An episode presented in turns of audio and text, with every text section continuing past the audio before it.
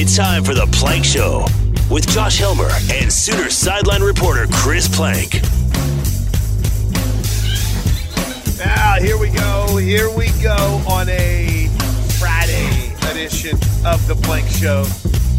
And we are coming to you live and coming in hot from Riverwind Casino off Highway 9, I-35 and Highway 9. Good morning, Josh Helmer. How are you, man? Good morning. We made it. Here we go. Made it. Welcome to the Arctic Blitz. How did you prepare last night, Josh, for the weather that we'll be getting over the next 4 to 5 days? We've been in the drip the faucets mode, gotcha. So good. We are weather aware. Good. I put a little insulation around the fencing in the chicken coop. Added a little bit more straw and some hay bales to the potbelly pig's pen. Hunted down my winter jacket.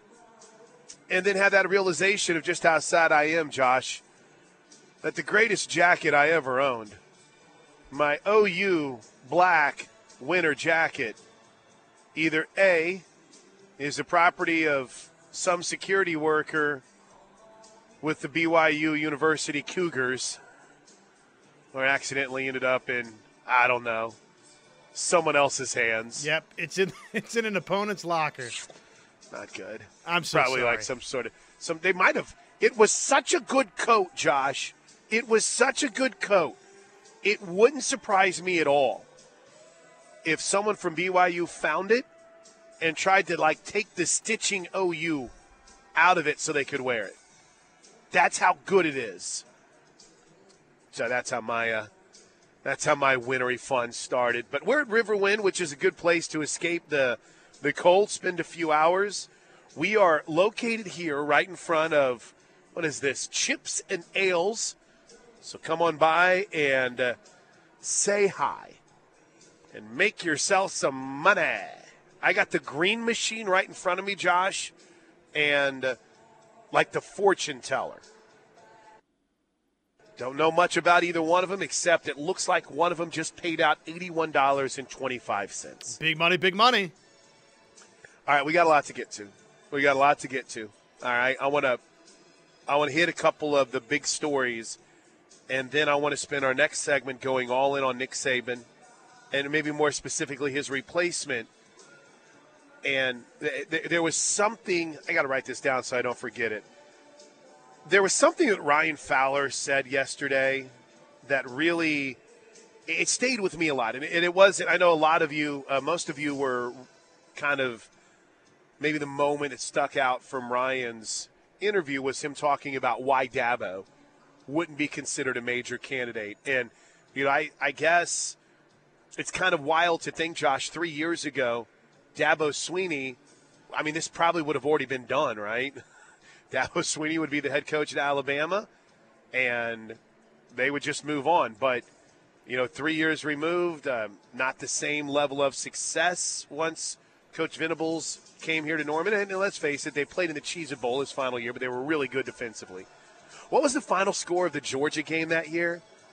Wasn't it like it was the opening game of the season was Clemson, Georgia, and I want to say it was like 7-3, maybe it was 10-3, and the only touchdown was a pick six by Georgia. But it hasn't really been the same at Clemson, and but it wasn't about that.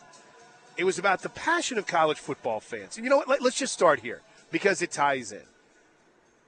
Did you hear the FlightAware stories? Were you following any of this yesterday? No. Okay. So I don't know. We have pilots that listen to this show. I know. So someone might want to help educate me or, as I like to say in NASCAR terms, learn me up. Because I would consider like a FlightAware flight plan, flight document, to be a fairly legal, like I'm sure there's laws involved in it. I'm sure the FAA is in some way, right, it has to be. But fans were tracking, right, we know how to track private jets. Fans were tracking FlightAware flights that on this plan. And so my point, I don't know if somebody made this up and put it on there or what, but there were flights scheduled into Tuscaloosa, Josh, yesterday from Seattle and from Eugene, Oregon, among other places. So everyone's like, oh, my gosh, what is going on? And I guess the flight that was coming in out of Eugene, if you tracked the tail number, it was actually Kid Rock's plane. So, and the other plane, I guess, its tail number was actually a plane that had, like, crashed. Everyone was survived, but it's like my point, there's so much passion and there's so much misinformation. Are they allowed to just get on here and mess with fans? It's like, oh, I'll show you. And I guess the funny thing about the Kid Rock plane is on his – they don't call it a tail fin, right? Whatever. On the little thing on the tail of the plane, it's a middle finger. So if you zoom in on it, it's basically they're flipping you off. So I know we all lose our minds during coaching searches. Trust me, I think Parker can attest to it. I think those of us who tried to live and report on the Brent Venables coaching search whenever Joe C. decided on BV and some of the different people that, you know, you allegedly talked to, it can become a frustrating practice. But then in the same vein for fans, it becomes even more enraging because I feel like, Josh, you want it now, right? It's like I need to know what's going on. I pay for your website. Why are you not finding out who this is? I listen to your show. Why are you not finding out who this is? Now, I want to know who it is, right? And so now you have FlightAware, who I think is just messing with people. I don't even know if they can do that. But Ryan said yesterday, and this really resonated with me, he talked about his whole life has been Alabama. He grew up in Tuscaloosa. He's an Alabama football fan, right? He covers the team, and he's passionate about the team, but he does it from a perspective where, you know, I think their station is called Tide Radio, right? So there's not only the passion where you want your team to win, but there is like that financial part of it too, where it's like, hey, this is kind of my life. And it was the first time where you kind of, I think for me, where I realized Bama's not going to be Bama. And that wasn't it's not a knock on anything that Ryan said. It magnified to me that passion and how much it matters to us. And then in hearing him talk about it, you know, I've thought about this. I don't know why this story. It's Nick Saban retiring, Josh. It's a major story. Mm-hmm. So it's caused me to think about a lot of things, right? Going back to when Bob retired, Coach Stoops whenever he retired, thinking about people who have walked away from the game recently, those all affect you, right? And obviously – Bob Stoops retiring was much more, I guess you could say, relevant to us than Nick Saban. But knowing that Oklahoma's going into the SEC and knowing what Alabama has been, there is this part of me that's like, they're still going to be good, right?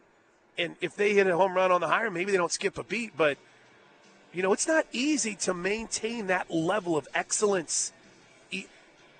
Nick Saban might be the greatest hire in the history of college football and maybe even the most relevant hire. I think Bob Stoops is right up there with what he did at Oklahoma, right? I think you're talking about guys that took over programs that weren't in a great spot. Coach Stoops is right up there with them. And Nick Saban's got a few more national titles, right? Dude, this is not just the end of Nick Saban is the coach. This might be the end of the big bad bully for a while, right? Now, am I getting a little over my skis on this or no? The possibility exists because Nick Saban is out. Depending on who they hire and how things go, sure, could they remain a semblance or just the Bama that we've known? Yeah, it's a possibility on the table. But, again, as I told you yesterday, where we exist today, and until proven otherwise, Alabama's not as good as Alabama has been. So everybody has a chance to climb that SEC pecking order, and we'll see. If things go poorly to begin with, well, now all of a sudden does Alabama not recruit quite as well as they have? Do guys transfer out? I mean, the possibilities of, yes, Alabama not being what Alabama has been. True. It exists now. It's at least a possibility. We couldn't even really consider that. It was like a joke when a Paul Feinbaum would even suggest, oh, the Alabama's done. It's like, okay, here we go again. It's a reality. Craig Burns said that they hope to have a coach hired within 72 hours. Could happen during this show today. We do know this. If it's somebody that the fans don't want, they'll probably announce it, what, at about 5 o'clock on a Friday.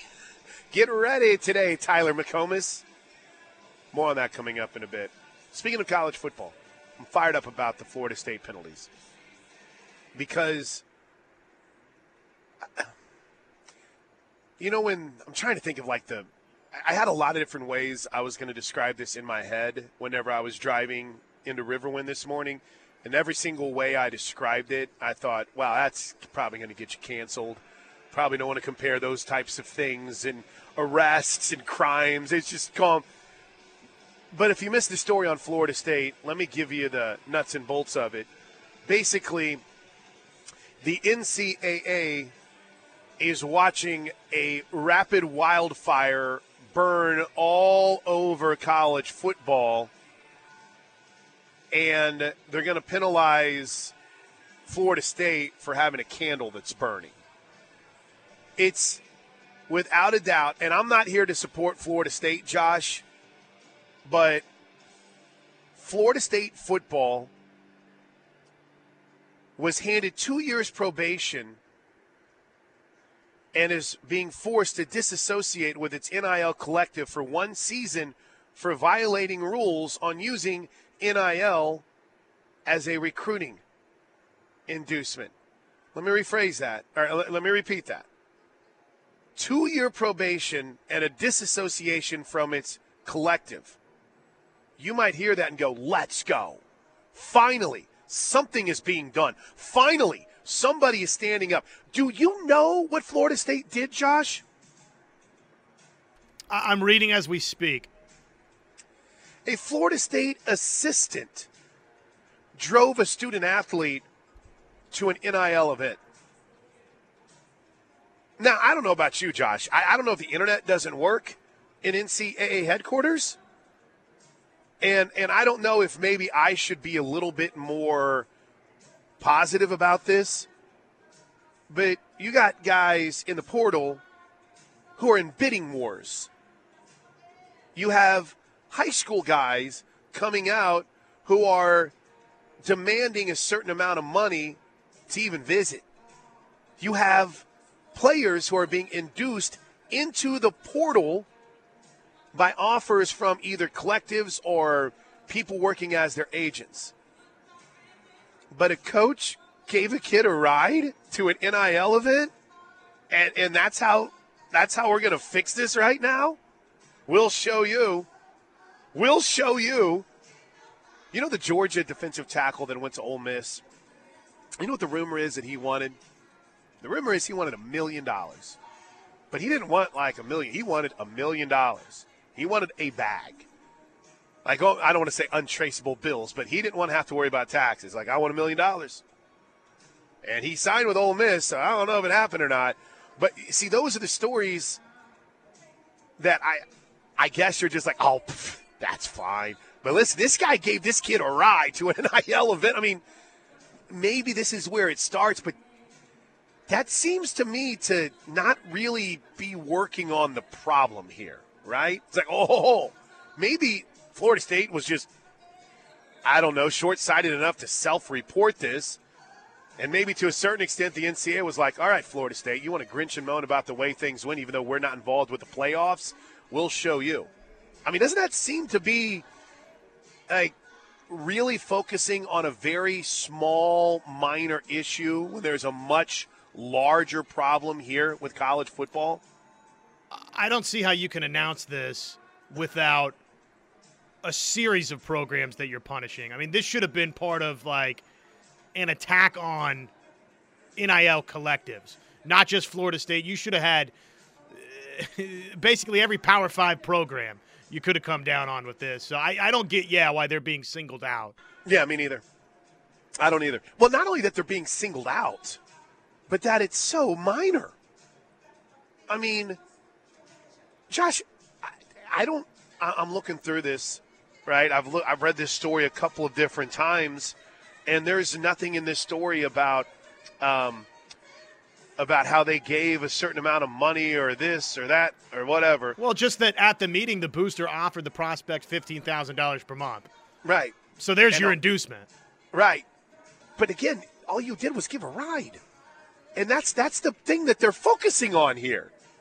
Not that there was $15,000, that encouraged him to sign with Florida State, but it was, listen.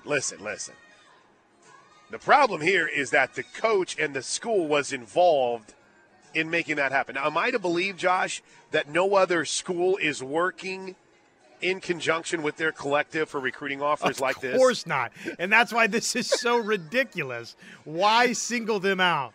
Again, the NCAA, and this is their offensive coordinator, by the way, which is also curious in this because if Mike Norvell takes the Alabama job, then Alex Atkins is the guy who many consider to be next at Florida State. But he drove a prospect to a meeting with the head of the program's NIL collective. Yeah, he did something that probably every other coach in America is doing. Oh, sorry, Florida State. You're the ones who got caught. Who knows? Maybe it's the start of the dominoes, Josh. Maybe it's the start of the dominoes. I don't know. But the crackdown on sports betting sure hit a screeching halt. Boy, did it not? That thing just disappeared. So either everybody magically started following the rules, or somebody said, hey, dude, this check that we get from FanDuel is like the official gambling sponsor of whatever. They're pretty big. You might want to chill out on this right now. 405-651-3439, Knippelmeyer Chevrolet text line. The other thing I want to hit real quick before we grab our first time out, Casey Thompson is a Sooner. Who was it was it Mrs. Loves that was all over that on the text line? Was it Miss B? Boy, you guys had this thing figured out. You guys had this thing drilled down. I was kind of shocked by the reaction. Kind of shows me that there are a lot of casuals out there, is not just college football fans, but as Sooner fans. You know, Oklahoma has a really good succession plan at quarterback, I think, Josh. We'll see how these guys develop. But from Jackson Arnold to Michael Hawkins to Kevin Sperry, right now you feel like, oh, okay, for the, you know, hoping these guys put themselves in position where they can leave early, you feel like, man, for like the next 6 years, you feel pretty good about this quarterback room. But you also, you can't have enough experience. And I think we all agree that was it Parker who texted it or tweeted it last night? A lot of people quickly forget 49-0. A lot of people quickly forget 49-zip. And you guys can talk about offensive coordinator malpractice in that game all you want, but you want to at least have somebody that you have a little bit of confidence in. And to me, bringing Casey Thompson in, Josh, you're not bringing him in to start. You're not bringing him in to be your number one. He's there to be a good veteran presence that I think we all saw will be very good for Jackson Arnold going forward. We hope. If I remove the idea that your backup quarterback is this five-star, he can go win you a national championship, right? Because that's unrealistic in most situations, right? What are you looking for out of a backup quarterback? A guy that can just run the offense. Go win me a game. Right? Win you a game when they called upon. If called upon with your backup quarterback, you feel like, okay, best case scenario, if we're turning to the backup quarterback, it's because we've got our starting quarterback dinged up for a week, maybe 2 weeks, right? Mm-hmm. And so in Casey Thompson, you found somebody that, you know, you're not going to depend on to go win you a national championship over the course of a season, but he can go win you a game. Sure. Yeah. Why not? Why not? Just and it also, you know, let's have an NIL conversation when we come back. You good on that? Because I've noticed a lot of frustration and, dare I even say the term, consternation. Use a big word here on a Friday morning from a certain faction of the Sooner fan base about where NIL is. It also doesn't help whenever the host of the TV coaches show is openly mocking it on social media too. But I just want to kind of feel y'all out on this. I just want to kind of share a few things I know. And I think part of it is, you know, if Ole Miss goes out and wins a national championship this year, or suddenly Miami's in the 12-team playoff and winning games, then maybe, Josh, we have a whole new way that we're looking at the portal and how you spend. But when we come back, I did want to dive into a little bit about some of the frustration that seems to be permeating from what's happening in our 24/7 news cycle involving the transfer portal and OU's NILs. That sound good to you? We waited. We didn't do it yesterday because of all the Saban stuff, but let's dive into it next. We're at Riverwind, riverwindcasino.com, talking NIL next right here on the home of Sooner fans. There is, I guess you could say, a little bit of action on the OU or on the Alabama coaching search, because this morning, and I saw this from our buddy Ryan C. Fowler on Twitter, I guess Kalen DeBoer did not make his weekly appearance on his radio show. You don't say. Interesting. But here was the tweet from 93.3 KJR. I think that's my guy, Softy Mahler, up there. We were discussing the latest on Coach DeBoer. As we mentioned, Coach was unavailable this morning because he is reportedly in a meeting with Washington Athletic Director Tony Dannon in person. We hope a deal can be reached soon. So maybe a little bit more context than just, hey, Coach DeBoer missed the show. Because originally Ryan had retweeted it and said, Coach DeBoer cancels his appearance on Seattle Sports Talk Radio. It was originally scheduled for 8 a.m. this morning. But then they got the follow-up because, as you might imagine, that went like crazy viral. And that's whenever they said, looks like he is in a meeting with the AD. So to me, Josh, it's a Mike Gundy. It's a Mike Gundy. Good call. Good call. But it seems like there might be a little bit more smoke here with DeBoer, don't you think? If he's canceling the weekly radio appearance and he's talking with the athletic director, yeah. Right. I mean, there's at least there's a form of leverage going on, or he's seriously considering Alabama. Or he's telling him he's leaving. You know, I mean, one of those. I want to read this text to dive into kind of how the feeling is on Oklahoma's NIL plan. And I want to be as transparent as I can be. I haven't really dove in to truly understand the most recent shifts. And by that I mean where it's pay for play. I mean, let's just call it what it is. This isn't NIL anymore. It's pay for play. You don't give a left guard $700,000+ to be a spokesperson for this, and this. You give him that to go play left guard, our right guard, our left tackle, our right tackle on Saturdays, right? I mean, we all agree on that. I think that you might hear a commercial, right? I think, who do we have? We have a couple commercials. I know Dylan did one, Drake did one for a while. Those are what I always kind of thought NIL would be, and you know, couple maybe $100,000 here or there. You're not making $100,000 off voice in a commercial, but as being a representative of that brand, then okay, you could be pushing towards that number. But if you're getting $300,000, $400,000, Josh, it's pay for play. Sure. Right? Because your 24/7, 365 life, if you made that kind of money as NIL, would be supporting that brand. And let's call it what it is. Generally speaking, endorsements are not available for the left tackle, left guard, the center, the right guard, the right tackle. Typically, that's your glamour position, your running back, your wide receivers, quarterback, obviously. I mean, guys that are in the spotlight, making plays with the football. Those are the folks that generally are endorsing products because they get the most attention. And so, yes, there's pay for play going on. Obviously. It is. It absolutely is. So we need to – are there certain aspects of it that are NIL? You bet. Right, but most of what's going on, especially in college football, is pay for play. And I don't know, by the way, is it just me, or is the machines like louder than ever today in here? Is this just me? Okay, all right, good. But yes, it is okay. Loud. It's like kicking in here today. I love it. Because this text came in, and I don't think that it could more perfectly, Josh, lay out the overall fan frustration with how they view what's going on with NIL. And it comes from Tennessee, the 615.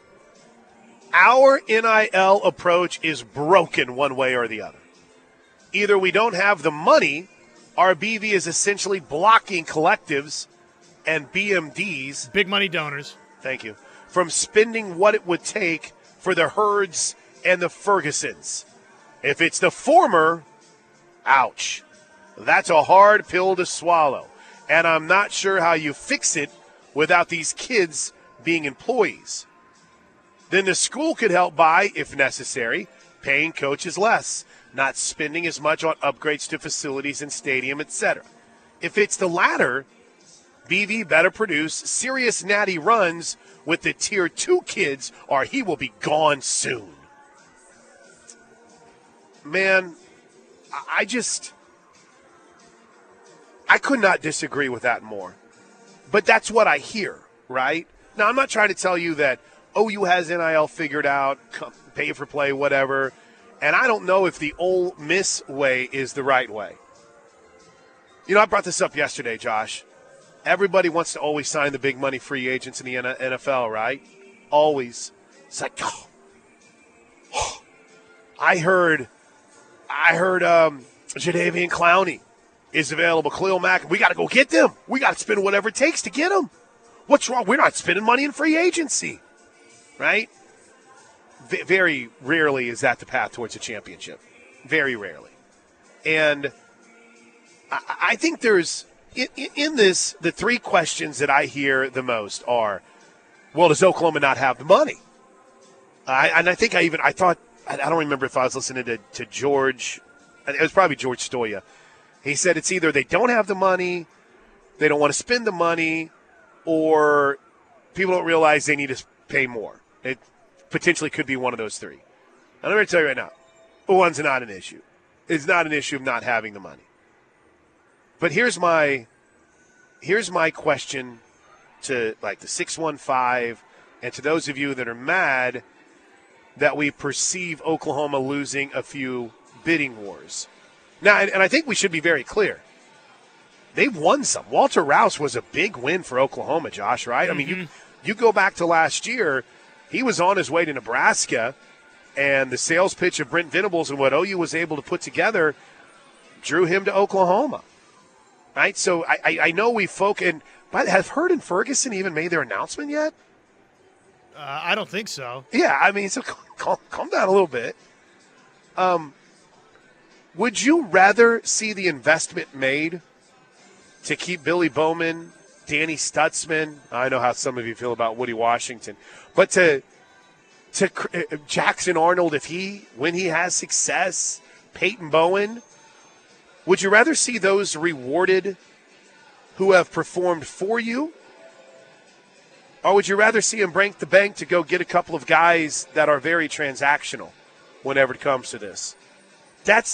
And I think, listen, I'm not saying that one way's right or wrong, all right? Okay, so Ferguson did announce to Florida State. Well, that's not a good idea because they're already in NIL trouble.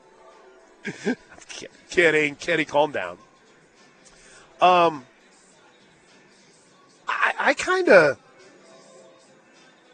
not like freaking out over this like some people are. I don't think you're falling behind in the game.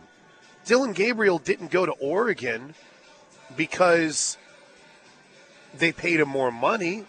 Dylan Gabriel went to Oregon because the opportunity here at Oklahoma is now Jackson Arnold's. right? And to me, if Brent Venables or Bill Beanbo or Brandon Hall, if they say, hey, this is a guy we need, and here's what they're looking at money-wise, I think we need to match it. I think Oklahoma would go out and do what it takes to get him, but I also don't think they're going to break the bank at the expense of creating a schism in the locker room, because I'm sure guys talk. I think they do want it to be relational and not transactional. And is that the right way? We're going to find out. But I don't think you're going to see Oklahoma on a consistent basis just throwing money at dudes in the portal. Unless, like the guy from the 615 said, but again, your take seems to be pretty consistent with how fans are feeling right now in the portal. Oh, we're so far behind. We've got to spend more money. We've got to do this. I don't know if donors came to Brent Venables and said, you got $18 million to spend in the portal like they allegedly did with Ole Miss. I don't even know, Josh, if he would. Yeah, good point for the 918. Oklahoma matched Caden Green's offer. And, in fact, went above it with what Missouri gave him. I mean, we kind of pick and choose the stories, right, that make us either feel like things are the bottom's falling out, or the things are, you know, sunny skies. We kind of pick and choose. So I don't think that there is proof that teams out buying multiple players is going to lead to a championship. But I can understand the concern about losing guys that you feel like would typically be at Oklahoma unless a bag was dropped, if you will, right? Yeah, it's just something where you'd like to genuinely know Oklahoma's NIL approach. I think we can guesstimate in some ways sort of what their approach is, but right. Then in other instances, Oklahoma's trying to play the game, as we pointed out. Yep. They matched and tried to exceed with Caden Green and lost out there. But I think it's been kind of clear that Oklahoma's not going to get into and engage with every single bidding war. They'll make what probably they feel is a fair offer. And if they get outbid, then they get outbid. And they go on and they're going to try and make it through the high school ranks and select transfer portal additions here and there. And let's see how the rest of this plays out. If they land Hurd, but they didn't get Ferguson, then, I mean, won't that cool some of this temperature? Sure. I mean, if Zaylen Hurd ends up committing to Oklahoma, then all of a sudden you're just like, oh, okay. But, again, and I don't even know some of these guys – you're like, we got to go get him. I don't even think you watched him. I don't think you have any idea what kind of offensive linemen they actually are. You look at either a height and a weight, and you see where they went to school or what their recruiting ranking, you're like, well, he's obviously got to be good, right? Maybe OU dug a little bit deeper on the tape, and they're like, yeah, and I don't know about that. So I'm not here to tell you that you don't have a right to freak out and panic. That's fine. That's your, what's the best way to put it, prerogative, as Bobby Brown would say. But I also think some of it is misguided. I think a lot of it is Oklahoma's not going to spend. It's just the reality. They're going to spend. They're going to get guys. But I also think they're going to reward those who have been around. They don't want, even though it's the reality, and who at some point, Josh, the NCAA or whatever entity that's going to control college football will hopefully do something to try to get the toothpaste back in the tube, right? And at that point, then maybe some of this becomes a little bit moot. But I just wanted to kind of have a little conversation, let you guys get your frustrations and your disappointments out. I know there's nothing I'm going to say that's going to make anyone feel better. Well, not if they keep losing these transfer portal battles. Right. And those that are deemed very important. High profile. The lines of scrimmage one. Right, the high profile ones. But for the most part, I mean, I think this all just also goes back to losing Caden Green to Missouri, right? I think that's what this all goes back to. It's all of it, sure. Yeah, that's probably the root of it lately, right? But then you mix in another high-profile, perceived high-profile guy along the line of scrimmage, and you lose there. And if you lose her, then, yeah, it's going to have people feeling some kind of way, especially when the reports are that name, image, likeness, right, is a factor in the decision-making. Yeah. That was a really good text to kind of, I think, encapsulate a lot of how Sooner fans are feeling when they get outbid. It's just, there we go. We suck. We're terrible. We just lost an offensive lineman that got outbid by Florida State, if you will. And I do also like that. No one ever chooses somewhere else because they like the feel or the vibe anymore. It's just they paid him more money. It's like, wow, he didn't. He must have been given the back. Well, maybe he really liked it there. Maybe there was more to it. Maybe you like the coach. You're not going to get every guy you want. All right, quick break. A little bit long there. I'm sorry. Let's get caught up. We're live from Riverwind. It's the Plank Show on the Route. I do think that just to kind of catch up here,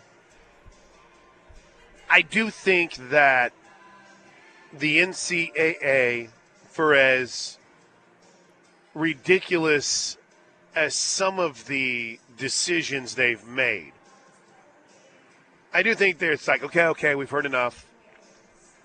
The NCAA took a step forward in their reform proposal. The board of directors yesterday formally tasked what is called the D1 Council with working on specific recommendations related to the plan. It was announced at the NCAA's annual convention in Phoenix. And I'm not going to truly understand what's next, the step-by-step process for the NCAA. But Charlie Baker, the new president, has said he wants to fast-track the legislation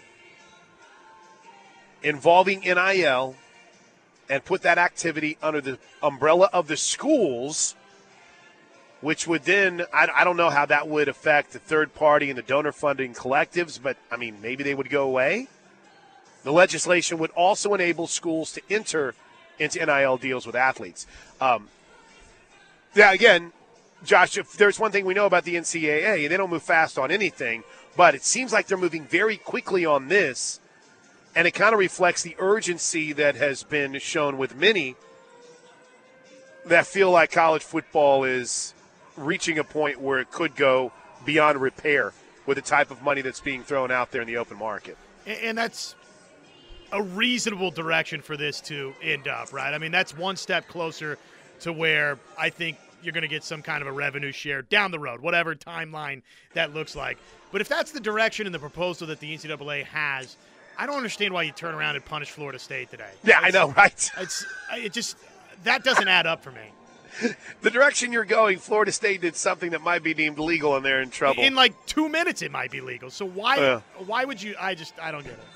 Board Chair Jere Moorhead said in a statement – well, not in a statement, a conversation with The Athletic, quote, "I can't say where the process is going to go or where it's going to end." On3 had a report that said some were concerned – about the NIL element in the proposal, particularly for schools outside what is still viewed as a Power 5 conference. But most Power 5 schools are welcoming it. Quote, "The train is headed in that direction. It's widely welcomed in Power 5. I'm somewhat optimistic." So we might miss out on a few guys in the portal because bags aren't being dropped at the rate that some want. But, Josh, it sounds at the very least like the NCAA realizes that this change needs to come, and it needs to come quickly. Yeah, get it done stat. Quick break. We'll get caught up. We're at Riverwind Casino. Hey, Jim Gaffigan is coming to the Riverwind. That's on March 23rd. You can find tickets and information online right now at riverwindcasino.com. It's Plank Show. All right, welcome back into the Plank Show. This is the home of Sooner fans, the Ref Red Riverwind Casino. Hanging out on a Friday. Did you have any weather issues this morning? I thought we were going to have a little bit of snow, maybe. I know the girls were up early because they thought they weren't going to have school. I even kind of found myself every so often waiting for the text message, but if they would have canceled school just because it's cold, I may have lost my ever-loving mind. That's not how we did it back in Wood River. Let me tell you something, buddy. I drove to school. We lived on a hill. I slid down that hill whenever it came to making sure that – well, I guess it was – was it? My sister that would be with me? Yeah. My sister, my stepsister. We'd slide down that hill in that Chevy S10 with the speakers booming, even though it was snow-packed, to get to school, to get learned up so I could sit here and talk radio with you guys. But I just wanted to share real quick because we got a little behind talking NIL, bottom of the hour. We'll catch up here. Dr. Kevin Clazel sent us an update last night. And tomorrow – daytime temperatures will reach the 20s with gusty winds and wind chills near zero. By Sunday morning, temperatures will drop into single digits with wind chills near 20 below. These are considered dangerous wind chills, and there's extreme temperatures both Monday and Tuesday with a chance of some additional light snow during the day on Monday. So bundle up, take care of your pets, your plants, drip those faucets, stay warm, which is what we're doing here at Riverwind on a Friday with Plank Show. Portal update next.